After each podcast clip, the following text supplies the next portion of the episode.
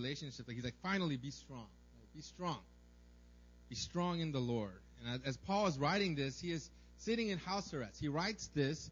He's actually sitting in, in prison, and he's writing these words. And they say that Ephesians sounds very different from his other letters because this is the first letter that he had to had a chance to write, like fully processing his thoughts. Like he Galatians is the is like he wrote Galatians like I write a angry text, right? Like like when I'm like when when Mina will, will say something, but oh how dare she? I'll be like you know like you know how you throw off a text like really quick. Like like Galatians is like that. He's like he's heated. He's like dude, like who has bewitched you? Like who is messing with your minds, Galatians, right? Because because they started to believe in a gospel that was different from that was being taught by Jesus. And so he's like he writes off this fiery letter, and so it's it's like it's like very like you know like on the spot. He wrote it very quickly. But Ephesians is a letter that you can actually tell that like I have cookie crumbs on my face, but I just ate a cookie. Sorry. Uh, he's actually like has this like like a lot of time to write this. So it's very well developed. It's broken off into like two sections, and within the two sections, he has he, he, it's like it's like his thesis. It's like if he had to write like the best term paper that he had ever had to write, for your college students, this would be it. This is the one that is like this is going to give him the A as he graduates, right? And and as he's writing this, he's sitting in prison, and he and he actually knows he's probably to die. Because there's a part where he's like, you know what? Like like the, like everybody is telling me don't go to Jerusalem, but my spirit, Holy Spirit in me, is telling me to go. And and he's, Holy Spirit is telling me that if I go, I'm to be in prison. I'm probably to be beaten, and I'm probably to be put to death.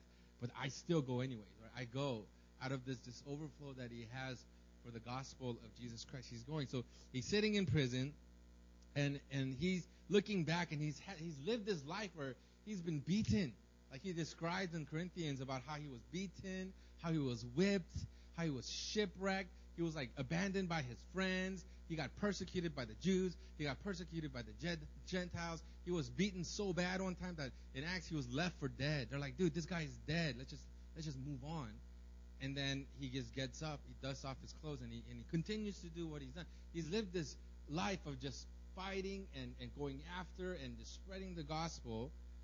And and he actually, like he he he's lived this life that's like beyond like you know just like the ordinary, and he knows that as he was going through the struggle, as he was going through all of the persecution, getting beaten, getting whipped he knew that the strength that he had to do and endure this did not come from himself. He knew that it wasn't Paul and the ability to, for Paul to be able to withstand like like this torture and withstand all of this, like getting being hungry, being cold. You know, it wasn't Paul. It was actually the Lord. The, the, the strength that he had to endure and persevere came from the Lord. And he says, so be strong in the Lord, and be strong in his might the strength that he has to fight is not from him, but it's from God. And Paul talked about it earlier. It says that according to the riches of his glory, and he may grant you to be strengthened with power through the, the through his spirit in your inner being. Right? That's from earlier on in Ephesians. He's talking about like I, I hope that that I hope and I pray. He's actually praying for them that the power of the Holy Spirit will come upon you and that there will be a strength that rises up inside your inner being. Like inside where, where, where you're the center of who you are is. I pray that there will be a strength there for you to fight, for you to endure, for you, for you to, to go after the things of God. He tells us to be strong. He tells us to stand. Now, why does he tell us these things? Why does he tell you to be strong? Why does he tell you to stand? Why? Is it because like we want to be strong like the weightlifters, like Arnold Schwarzenegger? You know, Arnold Schwarzenegger at his prime was probably the most jacked person I've ever seen, right? Who's seen Arnold Schwarzenegger at, at his prime? Like, it's like in the 70s where he did that movie Hercules and he became Mr. Olympia. That was jacked. I don't think anybody has ever been that big, right? But are, are we to be strong so that we could be like Arnold Schwarzenegger standing up on that stage, like doing the pose? You know, and then, and then they move on to the. Is, is that why we, we are to stand and or is that is that why we need to be strong so that we could do this? I, I don't look good because I'm really fat, but like somebody else, somebody else. Imagine I was really thin and really buff, right? Is that is that why why we're supposed to, to to be strong? No. Paul tells us to be strong and to stand because we have a fight ahead of us. There is a fight ahead of us. As we continue to run this race, as we continue to, to go after God, as we continue to, to, to walk with Jesus and pick up our cross, there is a fight ahead of us. This is Paul ending his letter to the Ephesians with a battle cry, like on Braveheart. Remember when Braveheart, when he stands before, he's like, "They may take my land, but they can now take my freedom." And they all run. Ah, like it's like that battle cry. He's like, "You know what? Be strong in the Lord. Be strong and take your stand." Because not only will there be tough times, not only will there be struggle, not only will you have to fight, but there's actually an enemy that is actually against you. This is this is a, a, a, metaphor that he uses many times in, in the in his letters. It says, "For the weapons of our warfare are not carnal, but mighty in God for pulling down strongholds, casting down arguments and every high and every high thing." From Second Corinthians 10. Paul knew that the Christian life would be a battle, a fight, a war, and it is. We are called to fight. That word that Paul uses wrestle. It, some some uh, versions call it struggle. We do not struggle against flesh and blood, but that word is actually to wrestle, right? And the definition in the Greek is a contest between two in which each endeavors to throw the other, and which is decided when the victor is able to hold his opponent down with his hand upon his neck. So it's like not just like fighting, like like you know like with a gun or anything like that or a bow and arrow. It's like fighting literally the the most primal, most like like like you know like the the God, like the like the, if we you're fighting for your life and somebody it's like like man on man, like body on body, and somebody's actually try to try to wrestle you and and like make you submit under as well. I wrestled in in high school, right? Who wrestled? Anybody wrestle here in high school? I, I wrestled in high school, and uh, I was actually pretty good. I, I I lettered my sophomore year, I think. I was actually I was a I was a lot smaller and thinner back then, um, and it looked pretty good. And I remember wrestling, and wrestling is one of the hardest sports that you ever do, right? It, it really is. It, it like it's a, a, wrestling match is only about like three four minutes, but within those like like three four five minutes, you are literally like picking up and carrying a person that isn't just like dead weight, but is like actually doing everything he can to like make you submit. And so it's it's just like fight where for for like five minutes you're you're literally like like doing everything you can to get this person and pin him to the ground.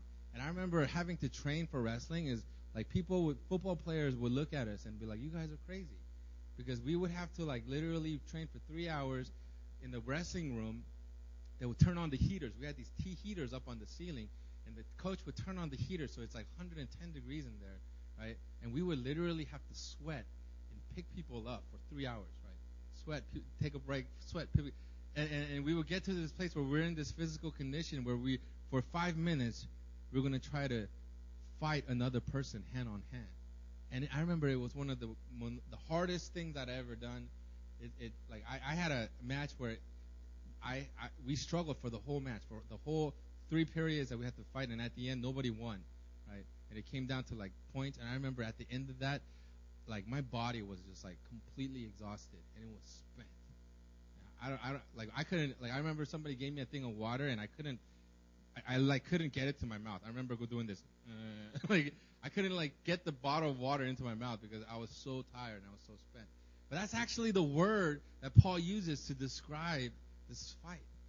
Like it's like a, it's it's a wrestling. It's it's this it's it's a war. It's a battle where we're really fighting with everything that we have, everything that is within us. We are fighting this war and it's a fight. And that is what Paul says we are in. We're in a fight. And let me tell you, if you're going to continue to follow Jesus, you're going to be, you know, like, you're gonna, and you're going to be picking up that cross that Jesus said, like, you know, if, like, if you want to follow me, you got to pick up your cross daily and follow me. You know, if you want to pick up that cross, it's going to be a fight.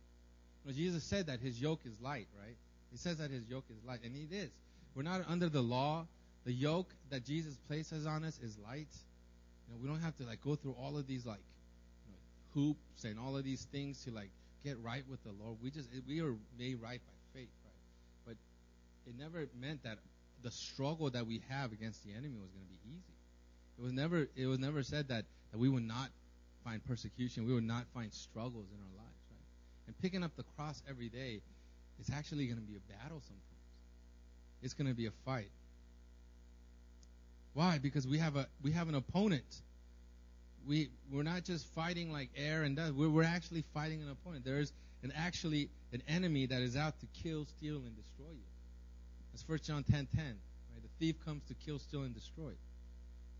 But not just the enemy, but all the rulers against the authorities, against the cosmic powers over the present darkness, against the spiritual forces of evil in the heavenly places. It's a force is, is Satan and his minions and his force, and they're actually organized, they're intelligent, and they're actually coming against you to do everything they can to take you off of your path, take you off of your path that God has you on, and make you fall down, and, and make you stumble, and make you walk another path that's going to lead you to sin and death. And Paul tells us to keep this in mind and be prepared for it because it's a fight, and there is a real enemy that's trying trying everything that he can do to keep you from doing the will of God. It's the devil and his minions, and they are real. And he says, Put on the full armor of God and stand against the schemes of the devil. And Paul brings us into the spiritual battle that we're all part of. Because when we were saved, right, when we became a Christian, we, we got a Savior, but we also incurred like an enemy, right? I mean, like when we got when when Jesus became our Savior, right? Satan like took notice of us. Right? You got to stay with me here, right? Because Satan is not like all concerned about all the dudes going to the brothels, right? Do you think that Satan worries about all of the guys that are going to prostitutes? Do you think that Satan worries about all of the guys, all of the people that are in the clubs, been doing all debaucheries, getting drunk, doing drugs? You think Satan is worried about them? No. Right? He he could just put it on like on cruise control, you know, like put that on simmer and just let those people just kind of like just, just follow their path down to destruction and death, right? Satan is not worried about those people. Satan is not worried about all the guys at the strip clubs putting dollar bills in, in girls' G strings, right? He's worried about righteous people. He's worried about the church. He's worried about you and me. When he sees us, he's like, oh, like like when you were saved, he was like, oh, oh, Elizabeth over there. I got, I got, I got a scheme against her. She might actually turn out to be really righteous and start to foil my plans. She might get like 10, 20 people saved, and those people might get another 10, 20 people saved, and there's going to be a revival, and all of a sudden, my work is not going to be as easy as I thought it was going to be, right? So Satan, he takes notice of, right, of the righteous. He takes notice of the people of God. He's not worried about the atheists. He doesn't have to worry about the people that reject Jesus. But his schemes and his tactics are against us. His schemes and his tactics are against the righteous. And he goes out of his way to oppose us and to fight us and to battle us. And he is continually planning and scheming to perpetuate the mindset that we don't need God, we don't want God, to just fall, fall into sin and walk down that path that's going to lead us to death. And Paul is telling us, know your enemy. Who remembers that song from Rage Against the Machine? Anybody? Right? Know your enemy. You guys have to know who you are fighting. You guys have to know who is against you. You have to have to know where those tactics are coming from and what those tactics are going to look like. Know your enemy. Peter tells us in 1 Peter 5, Peter 5 8, be sober minded, be watchful, watchful, watchful. your adversary, the devil, prowls around like a roaring lion seeking someone to devour. That's Satan. Right? He's an angel of light he can be all like shiny and glittery, but behind that angel of light is a roaring. He's like like a, a, like a death machine that wants to kill, steal, and destroy you. So that is the devil, and we have to be aware of his schemes. We have to be aware that like th- this battle is not necessarily with people. It's, it's going to involve people. There's going to be people that oppose us and, and get in our way, but actually the, the, the battle that, that we are against, the battle that we're fighting is not so much against people, but it's against these spiritual forces, these demonic forces out there that are trying to cause us to walk down this path of destruction. Because we're actually called to love people.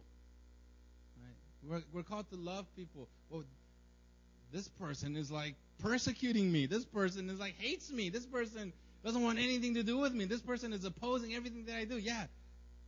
But you have to understand, it's not that person that is, that person, right, is being influenced by all of these dark forces out there that's that's causing them to act this way.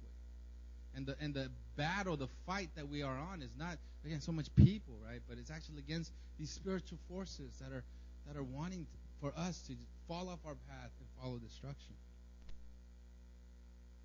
So we have to be aware of his schemes. But today, in our modern times, the devil has been reduced. He's actually hidden himself. And he loves it when we fall into these two categories, right? A lot of times people fall into these two categories. One, the devil doesn't exist. Evil doesn't exist. And the other one is devil is everywhere. Right? And both of these mindsets, both of this kind of thinking, right, Satan actually loves it. Because both of these mindsets reduce the devil and minimizes our involvement and our struggle against the devil and his minions. There's a quote by C.S. Lewis uh, in, in the Screwtape Letters, in the intro of the screw tape Letter, and it says, There are two equal and opposite errors into which our race can fall about the devil. One is disbelieve in their existence, the other is to believe and uh, to feel an excessive and unhealthy interest in them. They themselves are equally pleased by both errors and hail a materialist or a magician with the same delight. Meaning, we either don't believe in the devil, right? The devil doesn't exist.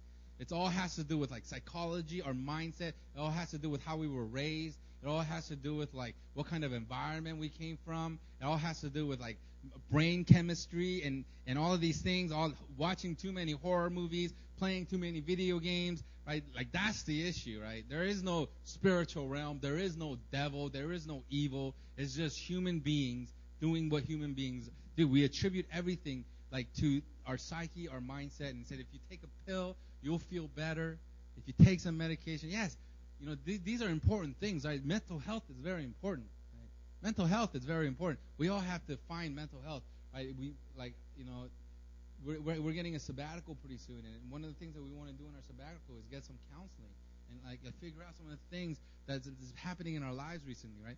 It's all important to like try to figure out and find mental health. And and if somebody is actually has like a mental issue, then taking pills is is is actually okay? And to get to that place of of being normal and being being like mentally stable. But we have to also know that there is a spiritual realm where the devil and his minions are out to make us think and and, and, and process things in a completely different way. So the one one of the ways that we think, and it's the wrong way of thinking, is that the devil doesn't exist. The devil has nothing to do. It's just a myth. And the other way is the devil is everywhere. Uh, That time when I stubbed my toe, that was the devil. That time that we got into that car accident was the devil. A time where me and Mina got in a fight and I yelled at her, that was the devil. And then we, we attribute everything to the devil. Every negative thing that happens in our life is, is the devil. And both of these ways of thinking minimizes the devil's influence and schemes in our lives, and it keeps us from being aware and fighting. Keeps us from warring against the tactics of the enemy. Because the one turns the devil into a myth. He's a myth. He doesn't exist. The other one turns him into a superstition and both minimizes the devil. If we see the devil as superstition, right, we're just gonna be like, oh, that's the devil. Like, like something bad happens to me, oh, that's the devil. I have no, I, I can't, I have not. What can I do? It's the devil, right? And it just becomes superstition, right? Like, like, and then we we we fail to take responsibility for our sins. We're like, like, I like yell and and and you know, like, like be all mean to Mina, and I'm like, ah, you you suck, and I and I go home and I, was the devil. Devil made me do it. I just, what can I do, right?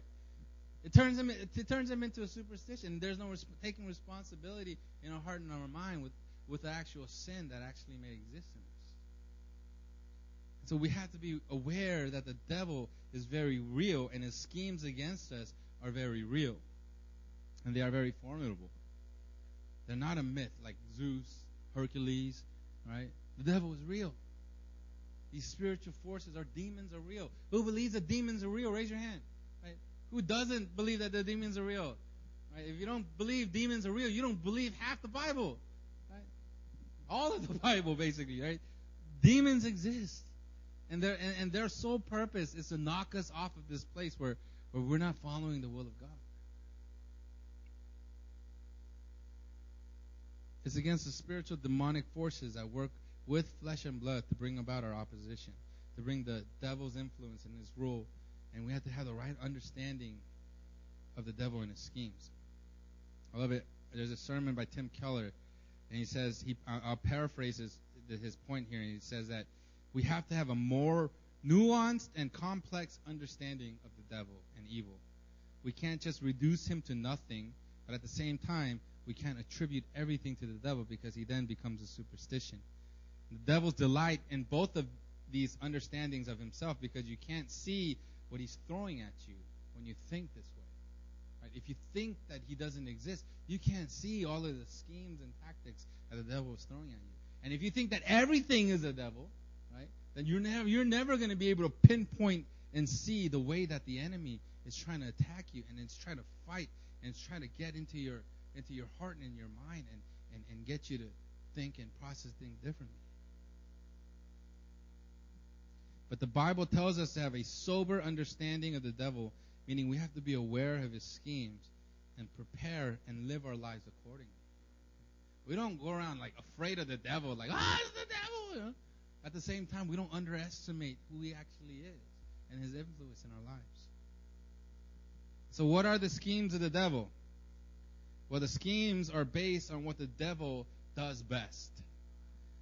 And what does the devil do best? What is he known for? Anybody? Lies.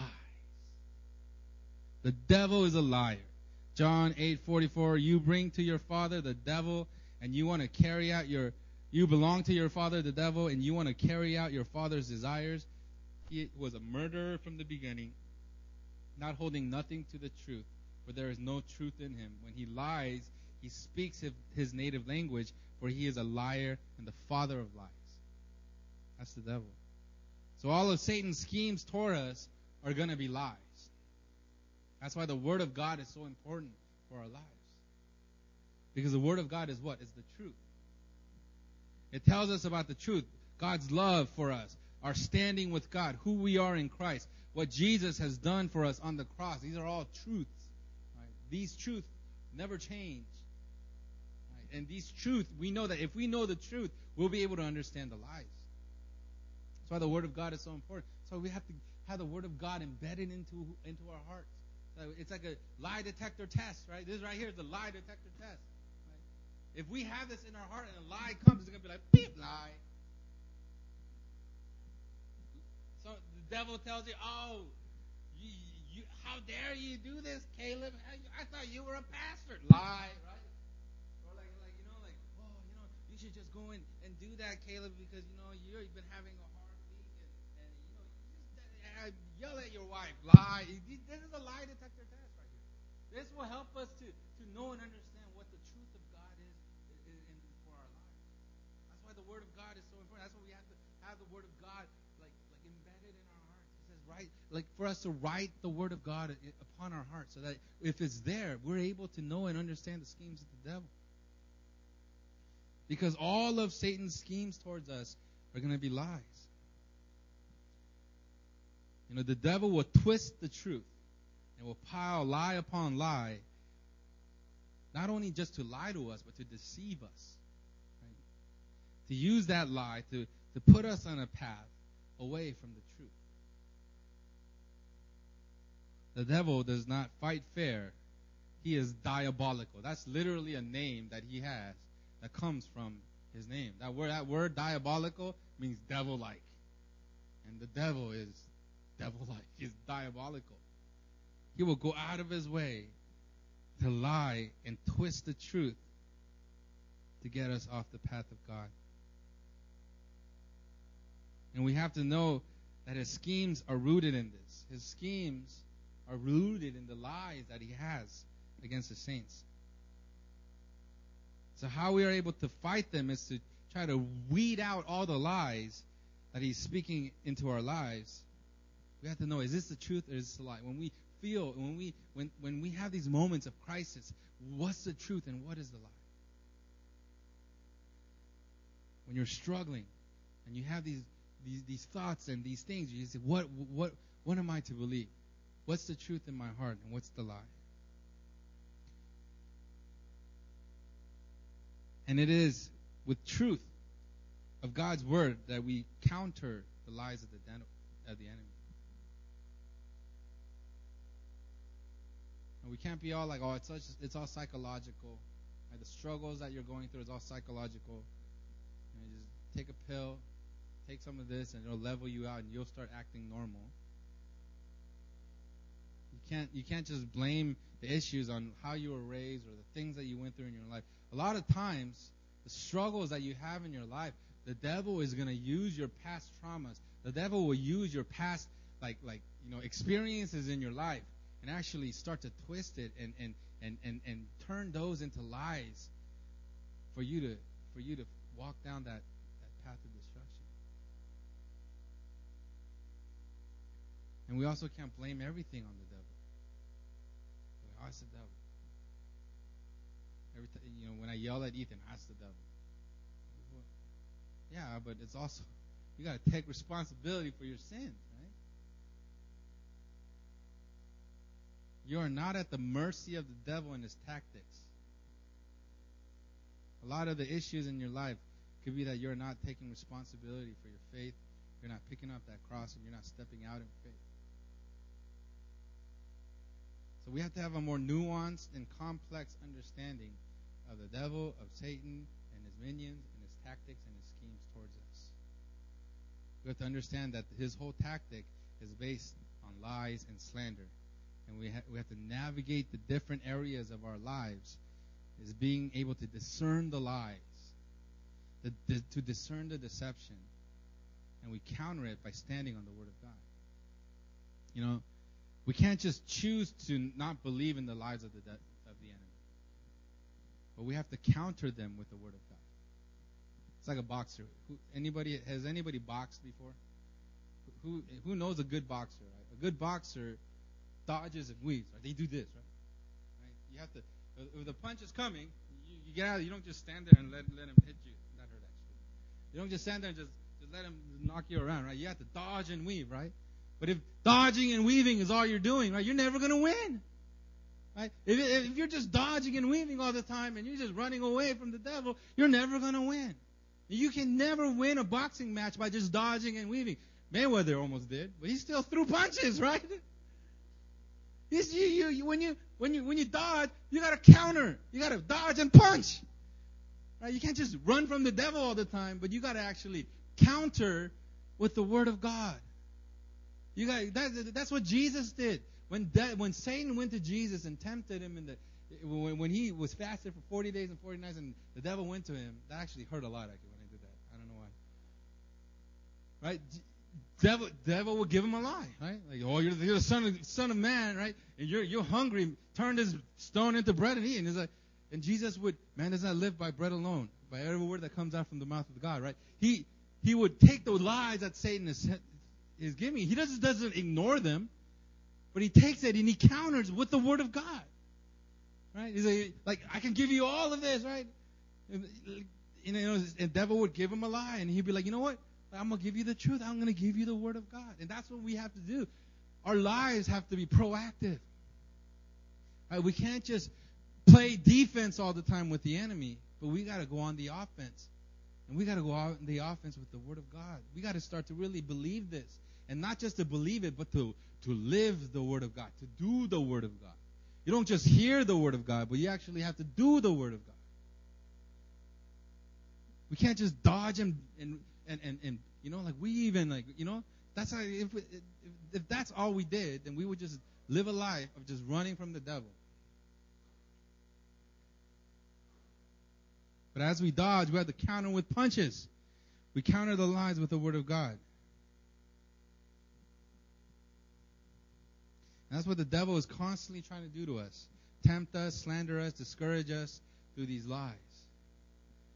And we, as the children of God, we have to be aware, we have to be alert to the schemes of the enemy, And it says, put on the whole armor of God that we may be able to stand against the schemes of the enemy. Next week, we're going to go and we're going to talk about the armor of God. But today, I want to talk about the schemes. I want to talk about the tactics of the enemy that he has against us. The lies that Satan loves to use. You know, the Greek word for, for schemes is methodia. That's where we get the word method, right? You know, and, and who's seen a cop show and they talk about the MO?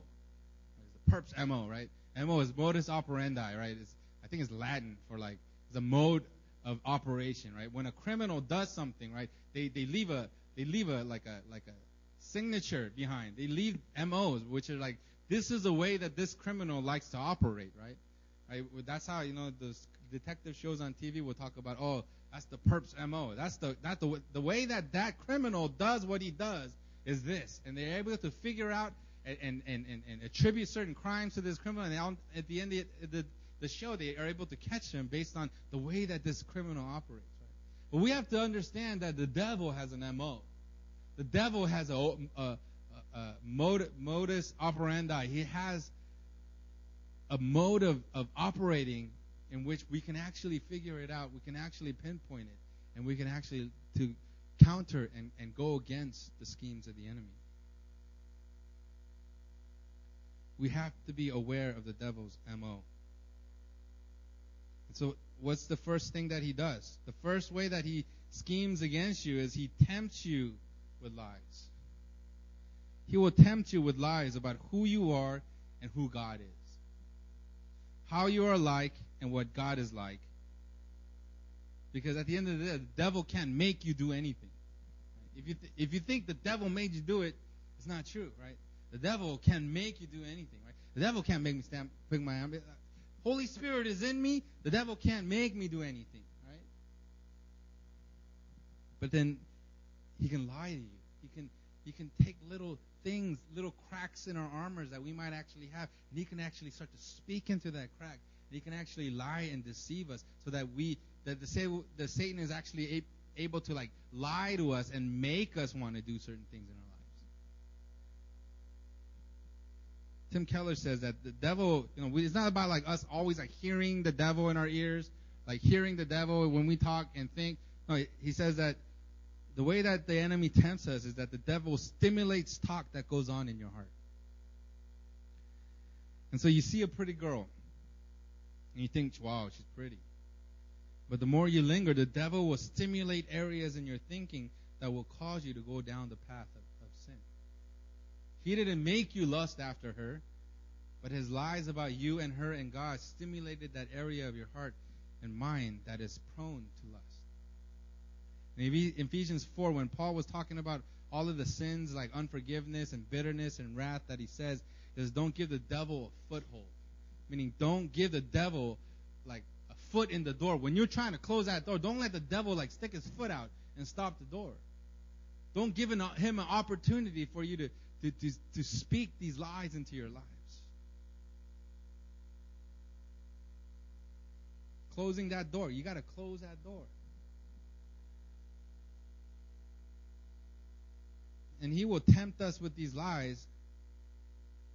And, and, and those lies of temptations are lies about God and His holiness, lies about grace, lies about the effects of sin, lies about Jesus, lies about the power of His blood lies about being a new creation. And he will use these lies to make you feel like it's okay to sin. He will use these lies to make you rationalize sin. Because don't worry about God, about God. He will forgive you. That's his job. Right? Everyone is doing it, so I, I might as well do it. You know, gr- there's grace. God has grace for me, right? where I'm doing all of these great things in my life. You know, I'm a pastor. The pastors fall into this all. I'm a pastor, and, and I'm leading all of these people, and, and I'm shepherding all of these people, and all these people are getting saved, and all these people are, are are you know like they're they're coming to learn know the Lord. I should be able to have this affair, right? Or treat people poorly. Or this, I've been pure for so long.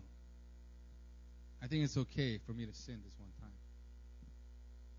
These are all lies that Satan tries to use to cause us to think and knock us off our identity in Christ and who God is and what He is like.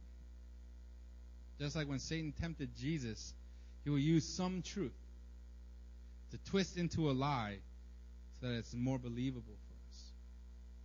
And we'll use God's grace, God's forgiveness. He will use God, God's laws, right? When you say, you know what, I've been pure for so long, you know what you're standing on? You're standing on the law.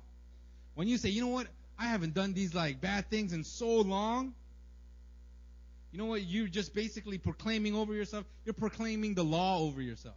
Like when you think that you've you've been righteous, I've been righteous for so long, God, right? And you're basically putting the law on yourself. And and Satan will use these these tactics, these lies, and will tempt us into walking down the path that leads to sin. And if he's successful at it, it will lead us to our death. The Bible says the wages of sin is what? Is death. But the lie doesn't seem that bad. He will forgive you. Don't worry. You deserve this. You've been doing good for so long, and those words don't feel like it's going to lead me to death, but the Bible says that it leads us to death. The, the devil will try to tempt you in ways where, where you actually feel like it's the right thing to do. It will make you rationalize sin. And these are the lies that are coming into your mind, and you got to be able to fight those off. Ah! Fight it with the Word of God. Another way that the, the devil likes to use his lies to scheme against us, it, it, it's in his name. The devil, the word devil means false accuser. So he will lie and he will accuse us and he will use these accusations and, and false understandings of ourselves and about God. And in, in doing so, he, he's going to try to lead us down this. Revelations 12:10 it says, "I heard a loud voice in heaven saying, Now the salvation and the power and the kingdom of our God and the authority of His Christ have come. For the accuser of our brothers has been thrown down, who accuses them day and night before our God." Satan is an accuser. And Satan will use his lies to accuse you, shame you. you know, shame is from the devil.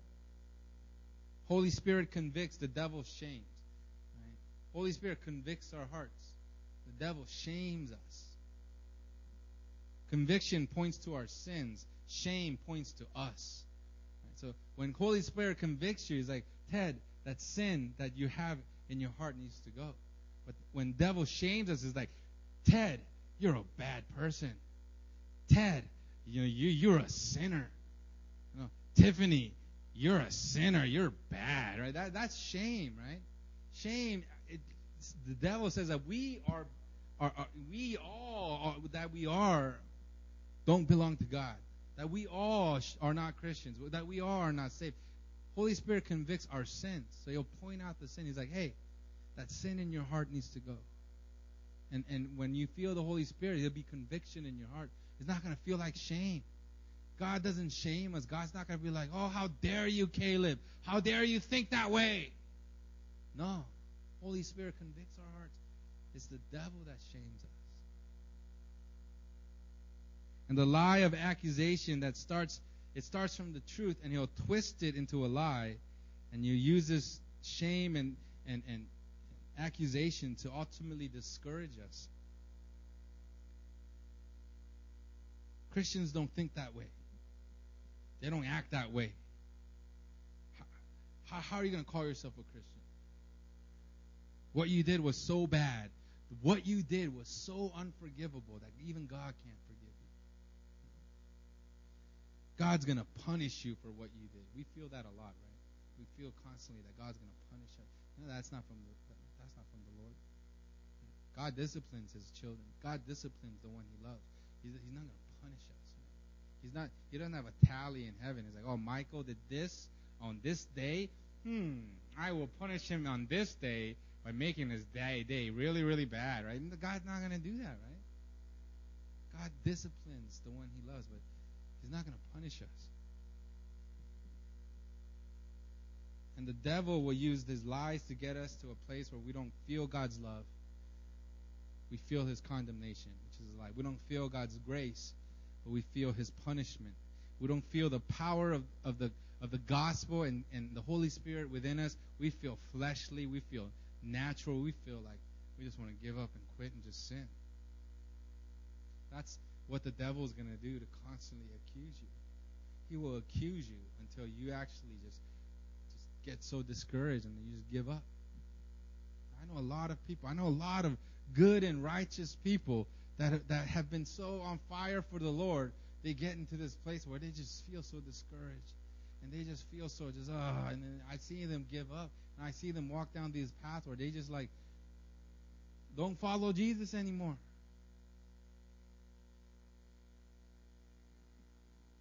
Once again, the devil will use some truth. This is his tactic. He'll use some truth. Yes, we're sinners. he will twist it into a lie.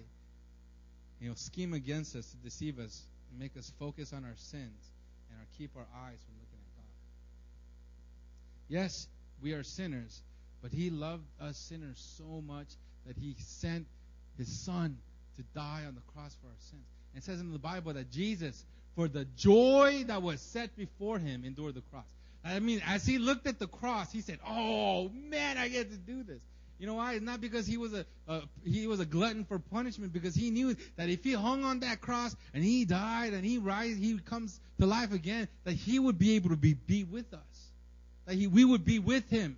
If we put our faith in him, he will. He, he wants to be with us. You know, I go on vacation. I go on a vacation in December, and I'll see my parents and my and my sister and my nieces and nephew. I haven't seen them in like a very long time. I'm so excited to see them. You know that when you guys go back home, some live in Korea, and you guys have that plane ticket, and you're on your way to South Africa. It's like, oh man, he's like, oh, two weeks from now, I get to see my mom. I get to see my sister. I can't wait. You know that excitement that you feel? Jesus feels that when he looks at us. He's like, ah, I can't wait. I can't wait to see Amanda. I, I can't wait to, like, the, the, me and Amanda can stand, stand face to face. And she's able to see all of my glory. Right? That's, that's the type of love and joy, and that's the type of, like, grace that he has for us, right?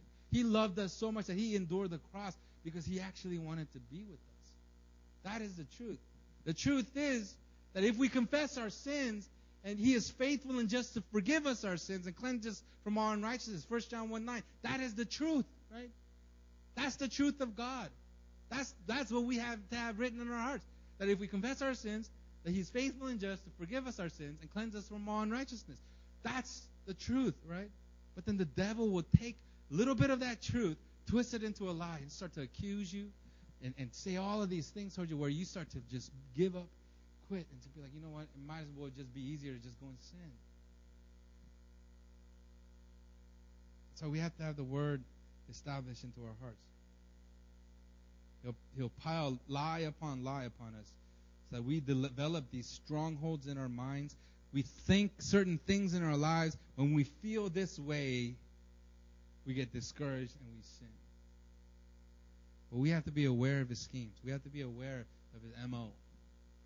We have to break the lies and not just not believe, but we have to stand on the truth. We have to stand on the Word of God. can't just dodge his punches. And what is the truth? The truth is the gospel.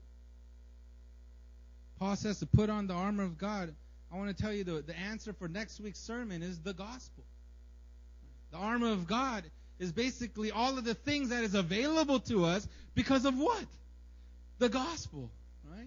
We have this armor, we have this, this breastplate, we have the sword of truth, we have all of these amazing things that's available to us. Why? Because Jesus Christ came, died on the cross for our sins, and now we are one with Him. That is the gospel, and that truth, that's the truth of God that we need to stand on. That we are flawed, we are sinners, that we can't that we are so sinful that we can't even imagine that we can't save ourselves that we are destined for death and hell but at the same time we are so loved by God so loved by him. He loves us so much that even while we were sinners even while we were in the midst of all of this sin and all of this this nasty stuff God Jesus Christ came down to earth and he died for us even while we were sinners. That he loves us and he cherishes us so much that you don't have to try to make yourself clean before Jesus. We just have to stand before Him and say, Jesus, I put my hope and faith in you, and I, And I ask you that you'll forgive me. And you know what? He will. He's faithful and just. He will forgive you if you stand before the Lord. You repent. You turn away from sin and you turn to Jesus and say, I, I want to live my life for you. He will forgive you. That's the truth of God. That's the gospel. That's whatever lies of the enemy, that, that enemy, Satan is trying to throw at us. You know what's going to help us to stand? Is that, you know what? No matter what sin is in my life, Jesus Christ died on the cross for my sins. And, and, and he loves me so much that, that he loves me so much that, that there's nothing that in this world that can separate me from him. And then, and, and so that no matter what arrows are being thrown our, our way, we can actually stand on the truth that he loves me. I'm going to live my life for him. That's the truth of God. We can't live our lives with from fear of the devil and what he can do to us, but we have to stand firm on the word of God. We have to fight. We have to wrestle. We have to rage war against the demonic forces that are trying to lead us down this path of death and destruction. We can't just ignore the devil. The devil is just not going to go away. We have to fight. And we can't overestimate him. We can't underestimate him. And we have to stand on the word of God. The Bible says what? In James 4 7, it says, Resist the devil, and he will what? Resist the devil, and the devil will leave you alone. Is that what it says? Resist the devil, and the devil won't bother you anymore. No, it says, Resist the devil, and he will what from you? He will flee from you. He will run away from you. If you resist the devil, he will flee from you. He'll realize, oh, I can't, it's not, it's not working, and he's going to run away. We are called to possess the gates of the enemy. We have to know that in Christ, we already have the victory. That we're already victorious because of what Christ has done. The gospel of Jesus Christ and the power of God that is in our lives is actually the, the armor. It's a thing that's going to keep us from actually believing the lies of the enemy that are being thrown at us. The schemes of the enemy that's trying to get us to think this way and, oh, I'm just going to go and sin. The, the, schemes of the enemy that's going to come and just tempt us. And it's all right if you do that. You know what? If you do that, it's okay because Jesus is going to forgive you. It's, it's, it's the gospel of Jesus Christ that's in our lives that's going to cause us to have the truth established in our hearts so that when those lies come, like that bulletproof vest, like lies, ping, lies, ping. Because we have something that, that is not from us, it's from God. And God and His truth is, is, the, is the only thing that's going to actually fight against the lies of the enemy. Because our sinful nature, you guys, we all have a sinful nature, and our sinful nature is actually like tuned into all of the arrows of the enemy. You know that?